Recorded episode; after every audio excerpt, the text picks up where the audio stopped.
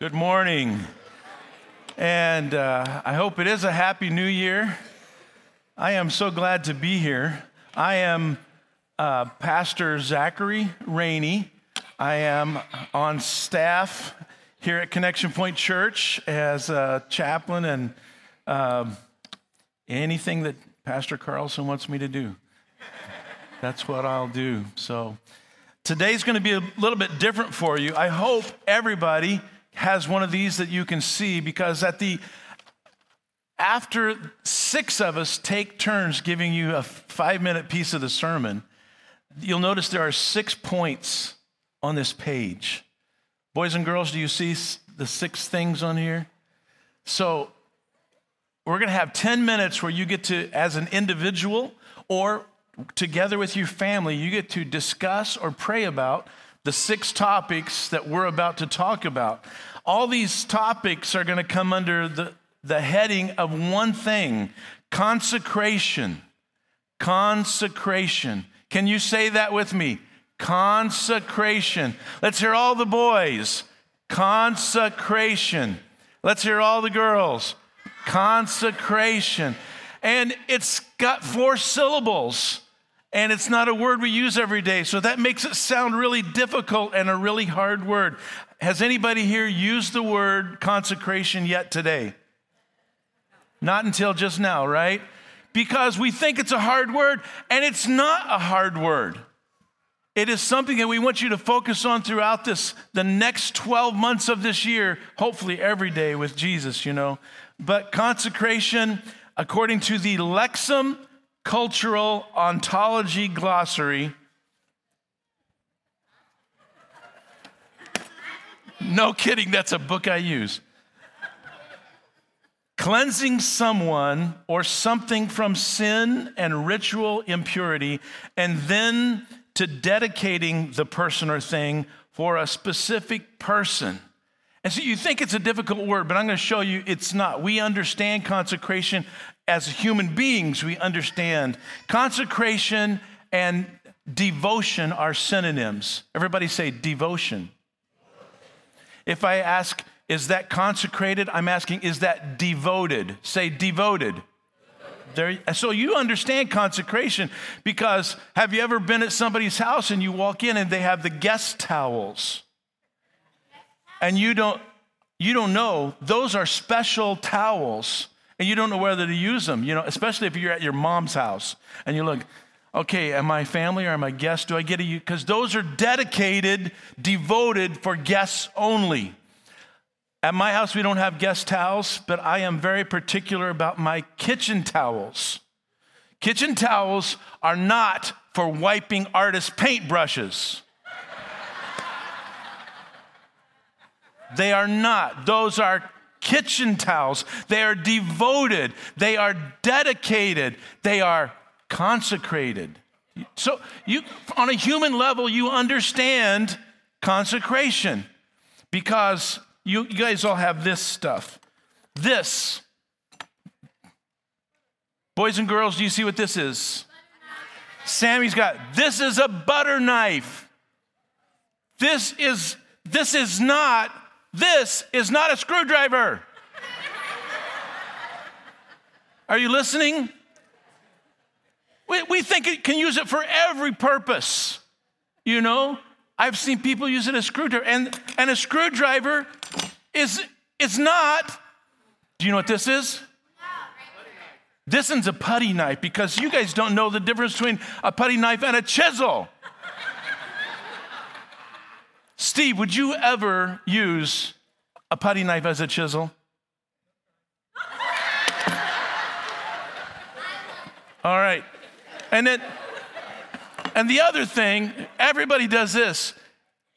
Even, I have a whole drawer of these. You guys have a drawer of these and they're all light out. And you got every single size you can imagine. You got one that fits your, your eyeglasses. And then you've got bigger ones. And you've got one so big, you think it's one of these. This, this is not, and I know what you guys are thinking, this has other purposes too. This is to stir paint in a five gallon bucket, okay? Did you ever see one this big? If you ever got in trouble by your dad, you did. but see, we, we do understand consecration because consecration is about the purpose of someone or something.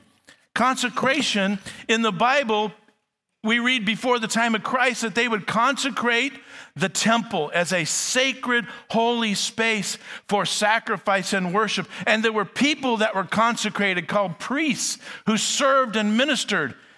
And then when we get to the New Testament, we find out that what is the consecrated temple of the Holy Spirit? We are.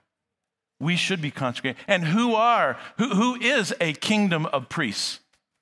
We are consecrated. We are dedicated to God's will, God's purpose. You will never be happy until you give yourself to God's purpose for your life. There are lots of places you can search for purpose, but you're going to end up like that butter knife being used for every kind of purpose. Imagine a year where you are committed to the will of God and not thrown about by following one emotion over here or one feeling over there, but you're led by the Spirit of God because you have dedicated yourself. I am devoted to God. Why do I exist? For God, nothing else. That's what consecration is about. I have no idea where I am on time and uh, things like that. Oh, I have to say this though. There are false ideas that people get about consecration. I want to clear up right now. The reason it's an unpopular word is some people think consecration means making up a bunch of rules that you follow so that you can't have any more fun. That is not the meaning of consecration. Don't do this, don't say that, don't touch that, don't look at that, don't go there. Um, instead, those types of things, living just making up a bunch of rules. Oh, I'm going to have a bunch of new rules for 2023. I don't want you to have a bunch of new rules.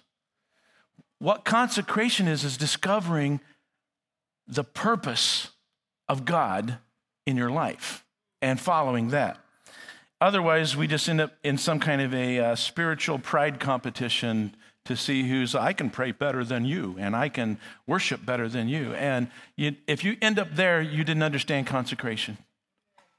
Consecration is not making, about making you worthy of God's grace. It's about getting more of God's grace just where you are, just who you are, just as a normal human being, more of God's grace. So the truth is exciting, though, about consecration. Psalm 16, verses 8 through 11 says in the Lexham English Bible, Thank you, Samuel. That wasn't funny yet, but it says, I have set God before me always. Because he is at my right hand, I will not be shaken. Therefore, my heart is glad and my glory rejoices. Yes, my body will dwell in safety, for you will not abandon my soul to Sheol or hell. You will not give your faithful one to see the grave. You will make known to me the path of life. In your presence is fullness of joy, and at your right hand are pleasures forevermore. Consecration is about experiencing more of the joy of the Lord because you're, you are drawing near to God. How will you draw closer to God this year? David says in this psalm, I have set God before me always. Don't have God divided up in, don't have your life divided up into compartments, where in one compartment, oh, that's, that's where God's allowed. And over in these other areas of my life, I have other interests, I have other motives, I have other. Let God be before you always. Everybody, hold up your right hand. Boys and girls, hold up your right hand. What is near you that you can touch with your right hand right now? A person. See how important that person is? Jim Walsh likes to make fun of me because in my pockets, Jim, I have stuff, don't I? So I know with my right hand, I can find a pair of pliers a knife, and a flashlight and AirPods. but you know what's normally at my right hand? Yes, my cell phone. Coffee cup. You know. Okay, what's important to you is right there at your right hand. And this year, we need to keep God right there all the time, all day long, every day. They keep Him near because that's important to us. That's what our priority is. You can tell what's important to somebody by seeing what's right there at their right hand. They keep those things close. David says that David indicates here that there's joy in consecration, that having God with you always at your right hand will make your heart glad, make you rejoice. Consecration is the act of giving God the nearest place to you. How can I get closer to God this year? Consecration will change you, it will spoil you. You'll be ruined. One thing that will happen is you will not be satisfied. If you become closer to God, you will not be satisfied just to hear God's word and walk away unchanged. Another consequence of consecration is you will not be satisfied to be a spectator watching other people serve the Lord. You will want to be involved. Another consequence, you will be convicted about the way you respond to people around you, your coworkers, your family, your wife. If you are getting closer to Jesus, you will also be compelled to bring him to other people, to share Christ with others, to lead others to Jesus Christ. And another consequence of consecration is that your joy will come from setting Jesus before you at all times. You will find the greatest joy in having him near you. One final thing. See me skipping over all these pages? I want to talk to you about the word devotion because I said that means consecration, right? I'm not going to make you raise your hand and ask you how many of you have devotions.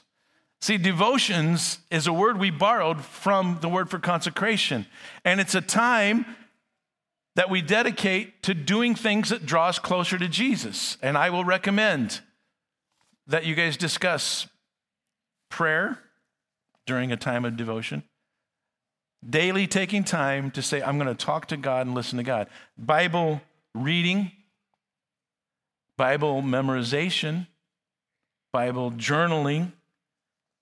If, if you haven't started a reading schedule, start one today. There's a bunch of them. Read through the Bible this year. Fasting and prayer is another way. Bible study. Join a Bible study. Meditate on Scripture. And sing. Those are all things you can do during a time of devotion daily with your family or as an individual. So, how will you draw closer to God this year? I'm going to recommend that you have devotions. But consecration will also transform your interaction with other people. And this year, what adjustments are you going to make in your personal relationships? Here's Pastor Jim Walsh. I got my butter knife out of your way. It's a difficult thing following after Zach Rainey, right? Good morning. Adjustments. You see that word adjustments on there, and I know that some of you are like, adjustments, relationship? No, I'm good. I'm an expert. Everything's great. All your relationships are perfect, right? okay. The truth is, we know this. Um, as we look this year and we look into our life, we know that healthy relationships require constant adjustments, always needing to do something, except, I mean, other than knowing Jesus as your Lord and Savior, having eternal, healthy relationships make life so much more enjoyable than anything else. Has anybody figured that out? I mean, even if you're not, even if your health is not great, if you have good relationships, life's different. It's enjoyable. Um, even if you don't make a bucket ton of money, but you have great relationships and people around you that love you, it changes things. It's awesome. You know, a poor man with a loving family and good friends is far richer than a rich man who is poor relationally. As a matter of fact, you guys, some of you know that there was that moment when a Jewish religious expert asked Jesus, you know, what is the uh, the great commandment of the law? And Jesus said, "You shall love the Lord your God with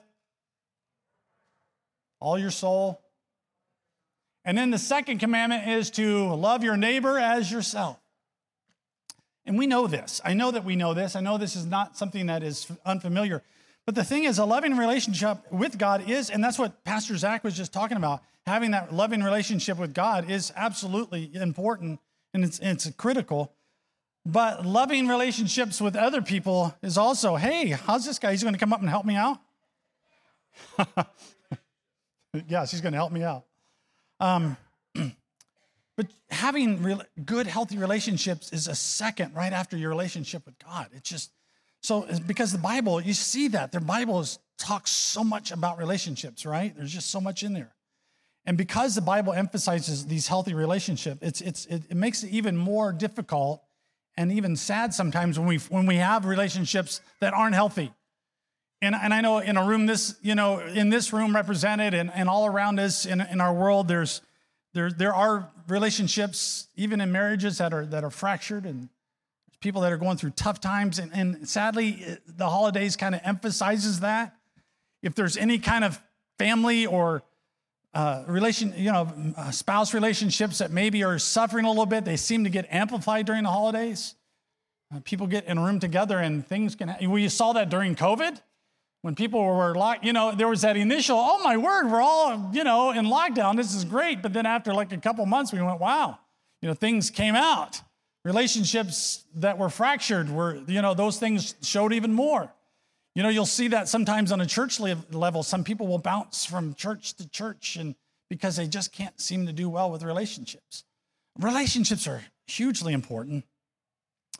And so that's why when Paul gives this, when he talks about here in Colossians, he just gives us a little bit of an idea of how to consecrate some of our relationships and things that are going to be necessary to keep those relationships devoted and consecrated to God. It says in Colossians 3 Put on then, as Christ's chosen one, holy and beloved, compassionate hearts, kindness, humility, meekness, and patience, bearing with one another.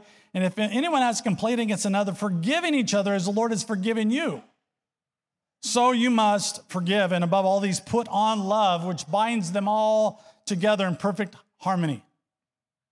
So if you that's that's what he's saying here. Just practice this and you're going to see healthy relationships.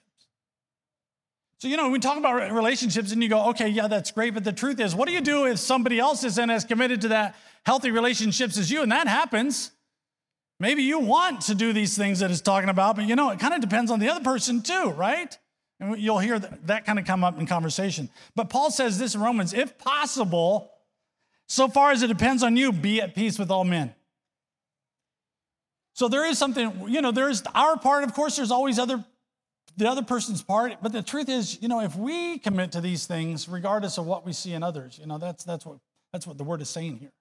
He lays out in this text that it'll change you, it'll it'll make you better. Because that's really all that you can do. That's all that you can control is you.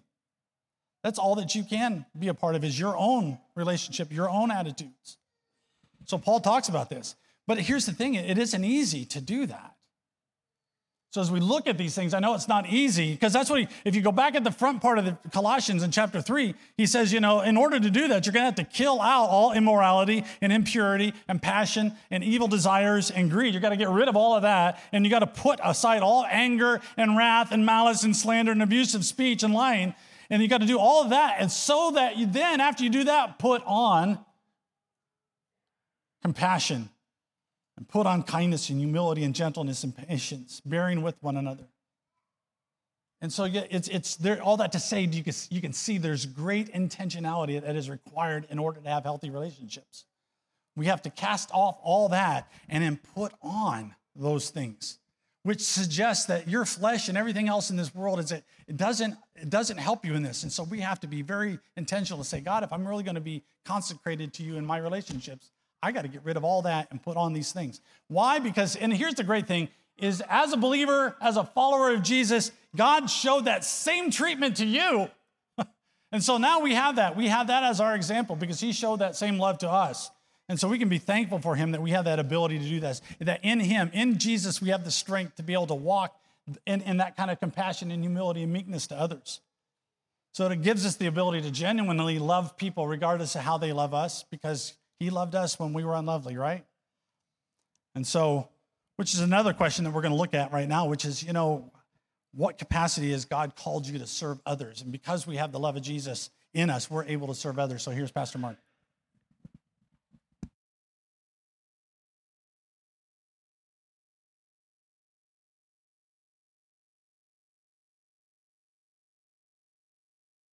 By reading a passage of scripture in uh, 1 Peter 4 10 through 11. It says this Each of you should use whatever gift you have received to serve others as faithful stewards of God's grace in its various forms.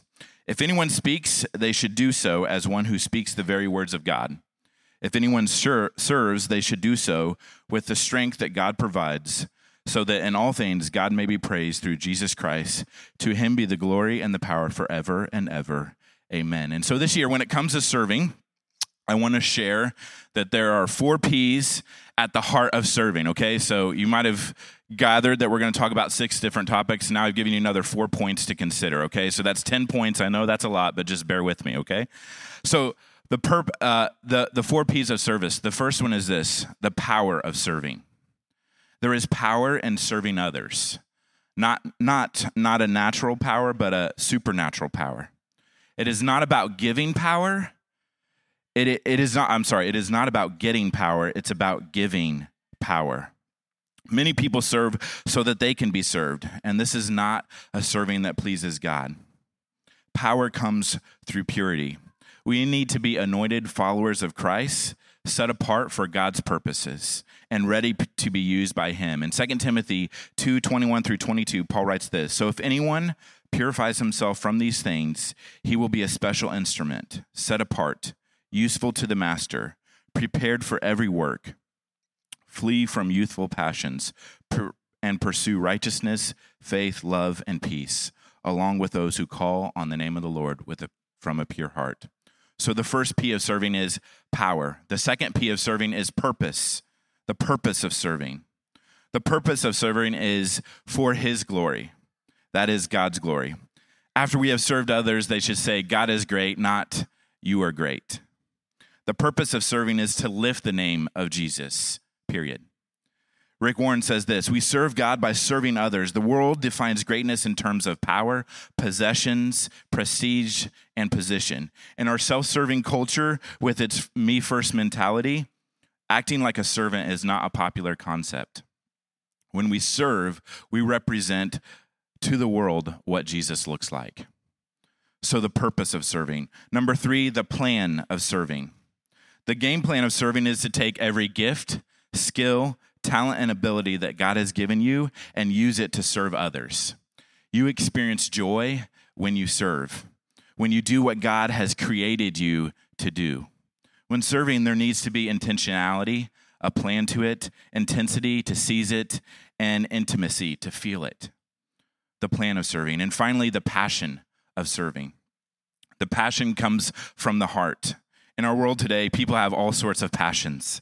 Um, but we do have to have a passion to serve. Does it consume us? Do we head into work and say, Who can I serve today? Samuel Chadwick nailed it when he wrote these words Spirit filled souls are ablaze for God. They love with a love that glows, they serve with a faith that kindles, they serve with a devotion that consumes. They hate sin with fierceness that burns. They rejoice with a joy that radiates. Love is perfected in the fire of God. I love that. They serve with a faith that kindles.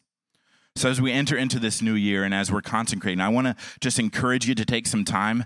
And in a little bit, we're going to give you some time and ask this question back behind me on the screen In what capacity is God calling me to serve this year?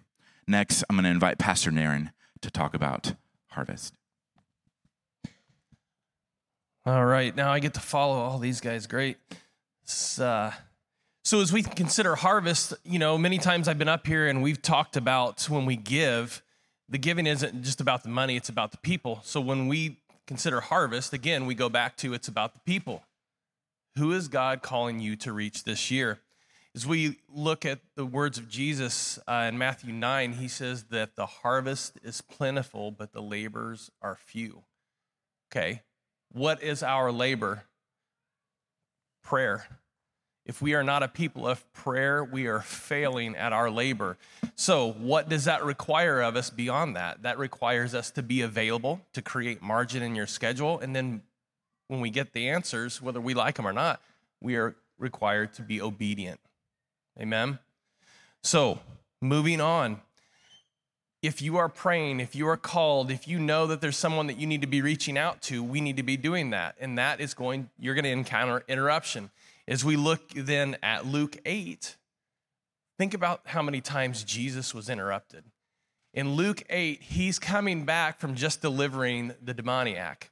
He gets off the boat, he's with the disciples, and he's he no more than gets off the boat, hits the sand, and is swarmed by a crowd.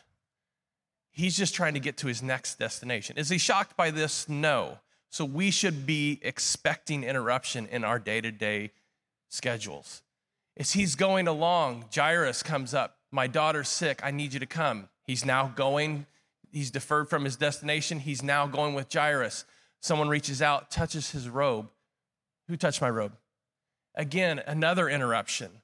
Step by step, we see him interrupted, but because of his great compassion and love for people, he stops and takes the time to minister to what they need. Why? Because he spent time with the Father. And as we go back and revisit the word abiding, are we spending time in prayer? Are we spending time in the word? Are we encountering God on a daily basis? Are we consecrating and setting ourselves aside in a way that everything that we do and everything that we are flows through who He is and what He's done in our lives?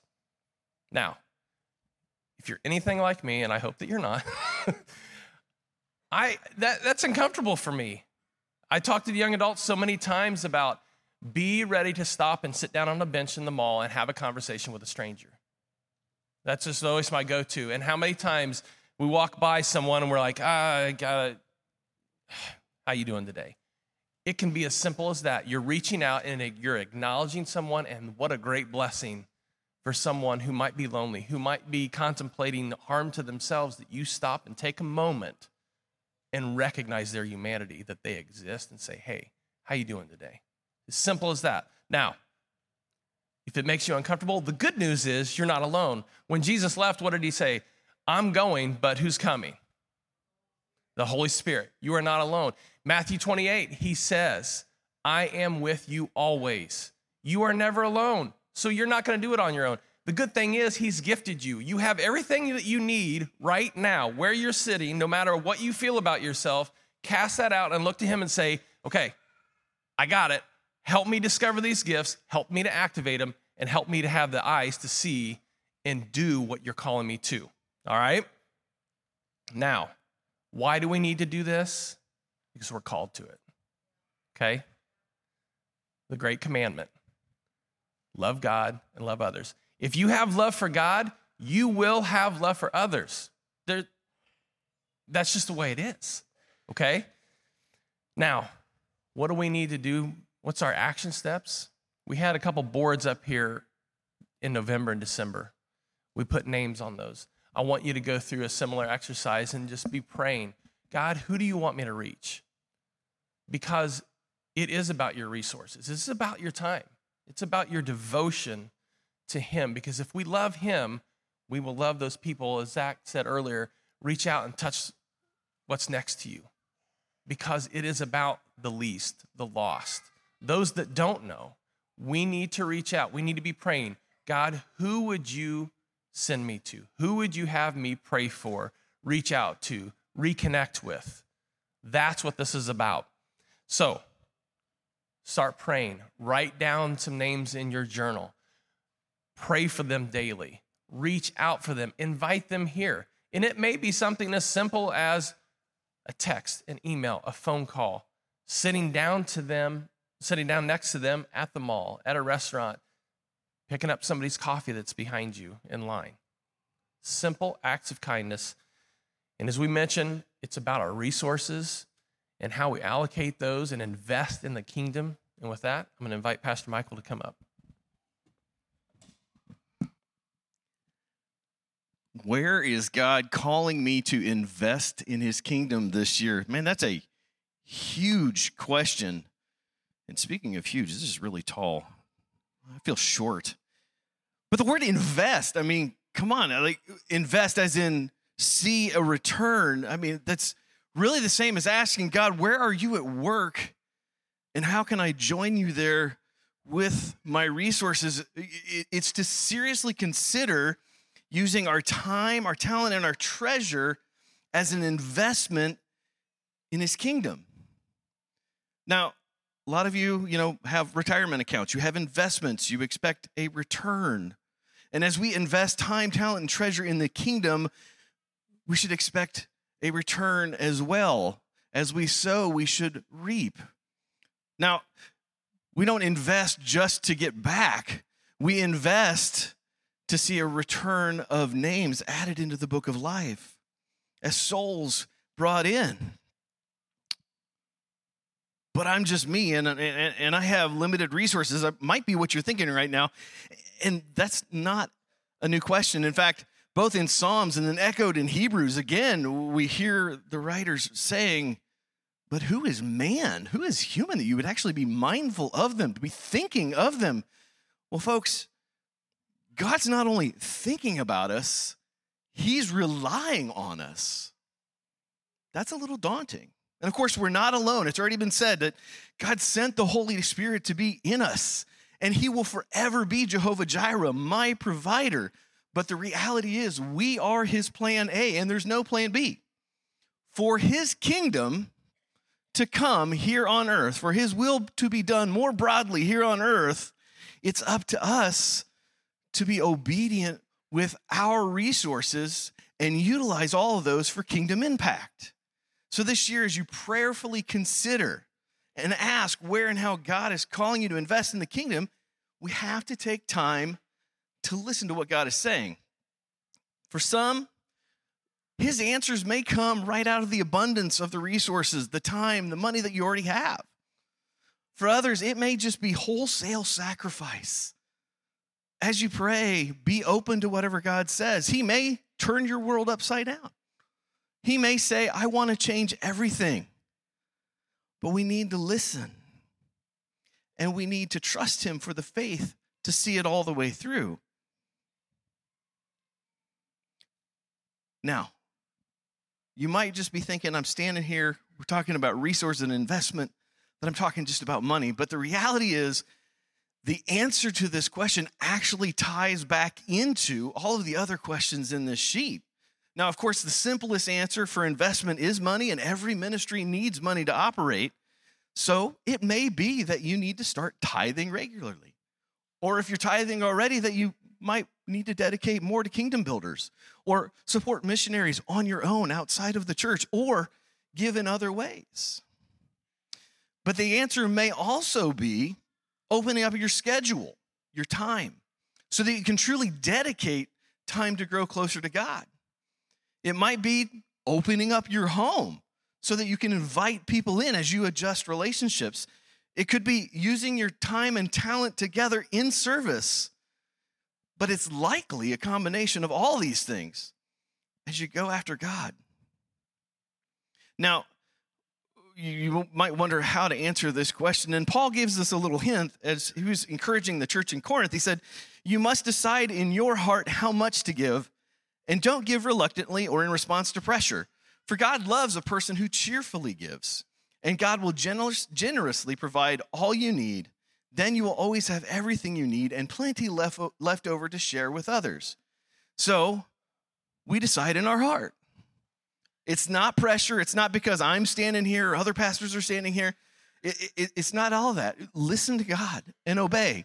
And if we do, he keeps on and he says, when you give obediently that way, you'll have plenty left over.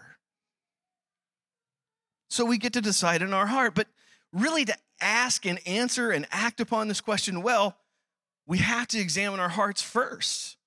We need God to show us if the desires of our hearts are healthy and pleasing to Him. In fact, Jesus said in Matthew 6, don't store up treasures here on earth where moths eat them and rust destroys them and where thieves break in and steal. Store your treasures in heaven where moths and rust cannot destroy and thieves do not break in and steal. Wherever your treasure is, there the desires of your heart will also be. Indeed, wherever your treasure is defines what the true desires of our hearts are. Think about that for a second. If we love God, we love our neighbors. The desire of our heart will be to see them into the kingdom. Retirement accounts will fade away. The need for security in a home fades away because the desire of our hearts change. And another word for change is transformation. So, as we take time over the next several weeks to pray and fast over all these questions for 2023, let's invite God to examine our hearts first and show us what needs to change. Let's invite transformation because ultimately, consecration to God is a transformation that takes place in our lives. And this year, what is God calling us to be? I'm going to ask Andrew to help answer that question. Thank you, Pastor Michael. We're getting deep in the pastoral roster today. Jeff, if you're watching, that was funny. Um, yes, yes, yes. I don't know whose idea it was to have six pastors come up on a short Sunday and preach. We all know we're long winded. Oh, yeah, that was Jeff. Um, I'm proud of us, though. I mean, we almost made it, but I'll be brief. What am I talking about? Life calling. All right. Life calling. What is your life calling? I don't know. That's your job. You got to figure it out. We're not talking specifics on your job, although that is important. Um, you know, your life calling includes what you do for your job, it includes your talents, it includes everything we've talked about. But today we're talking more foundationally on what it means to be a follower of Jesus and what that is, what that, what are we called to do with that.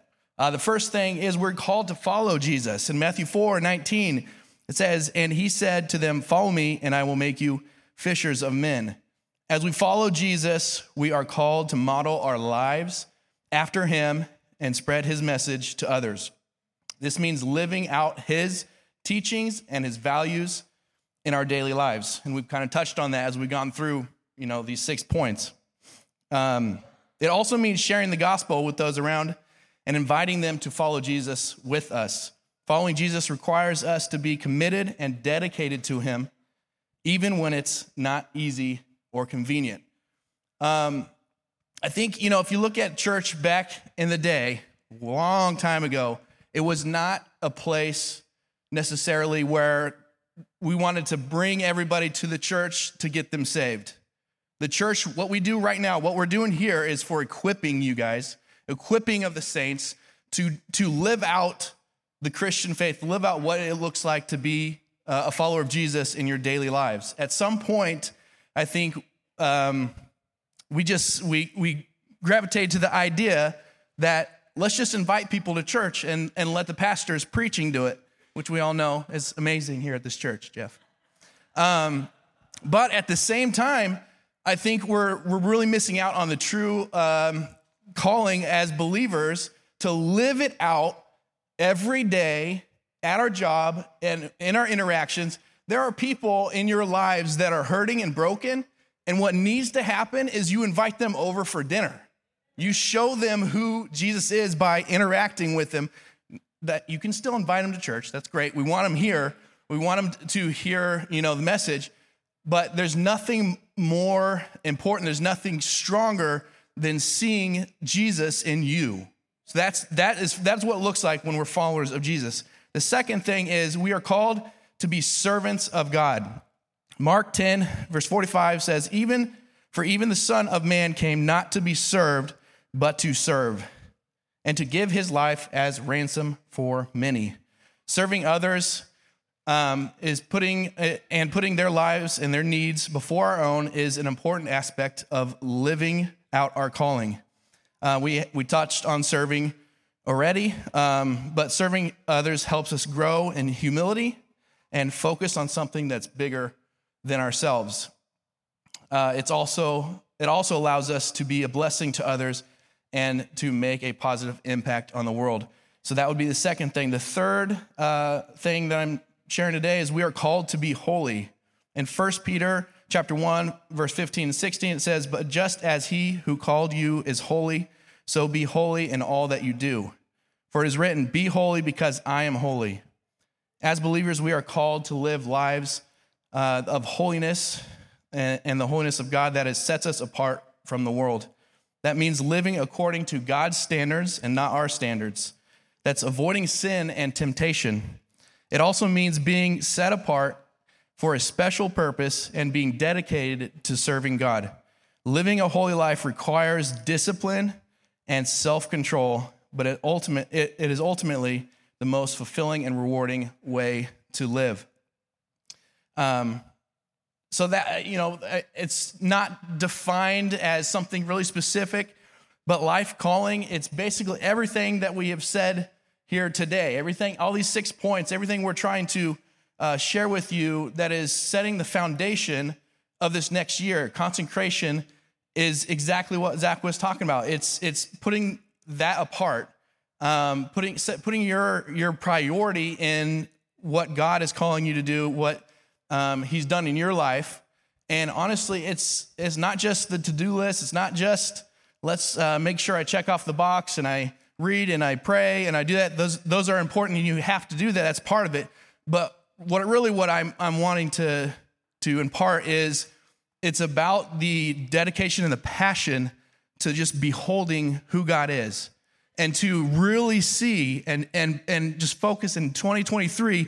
I'm going to look at who God is, what He's done for me, and, and through that, I'm able to experience the calling that God has for my life. It might not be specific, and if you have a calling in a specific job, that's great. It might change. God might change it. It might change this year. You never know.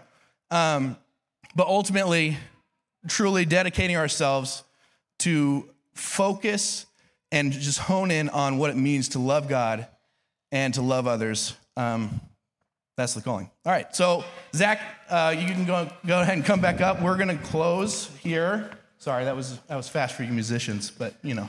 Um, are you going to say this part? you want me to say? You say whatever you no, want to say. I was just going to say. Uh, well, I was just closing. We're going to take time here, about ten minutes, um, to pray as individuals and as families, or to discuss the six things, and Zach will lead us through that as we as we do it. Thank you. Get, get your uh, discussion guide ready for your family. It, six points in 10 minutes. This is going to go quick for you guys. so, uh, if you're here as an individual and you want to discuss it with somebody else and ask them to pray for you, that's fine. If you're here, get your children, boys and girls, maybe you want to read the question to your mom and dad if you're here with them. So, for, for about the next 90 seconds, you talk to one another. I want to hear your voices talking or praying on the question of, how will I grow closer to God? Ask your children, children, ask your parents that question. I'll give you about 90 seconds to talk and pray about that.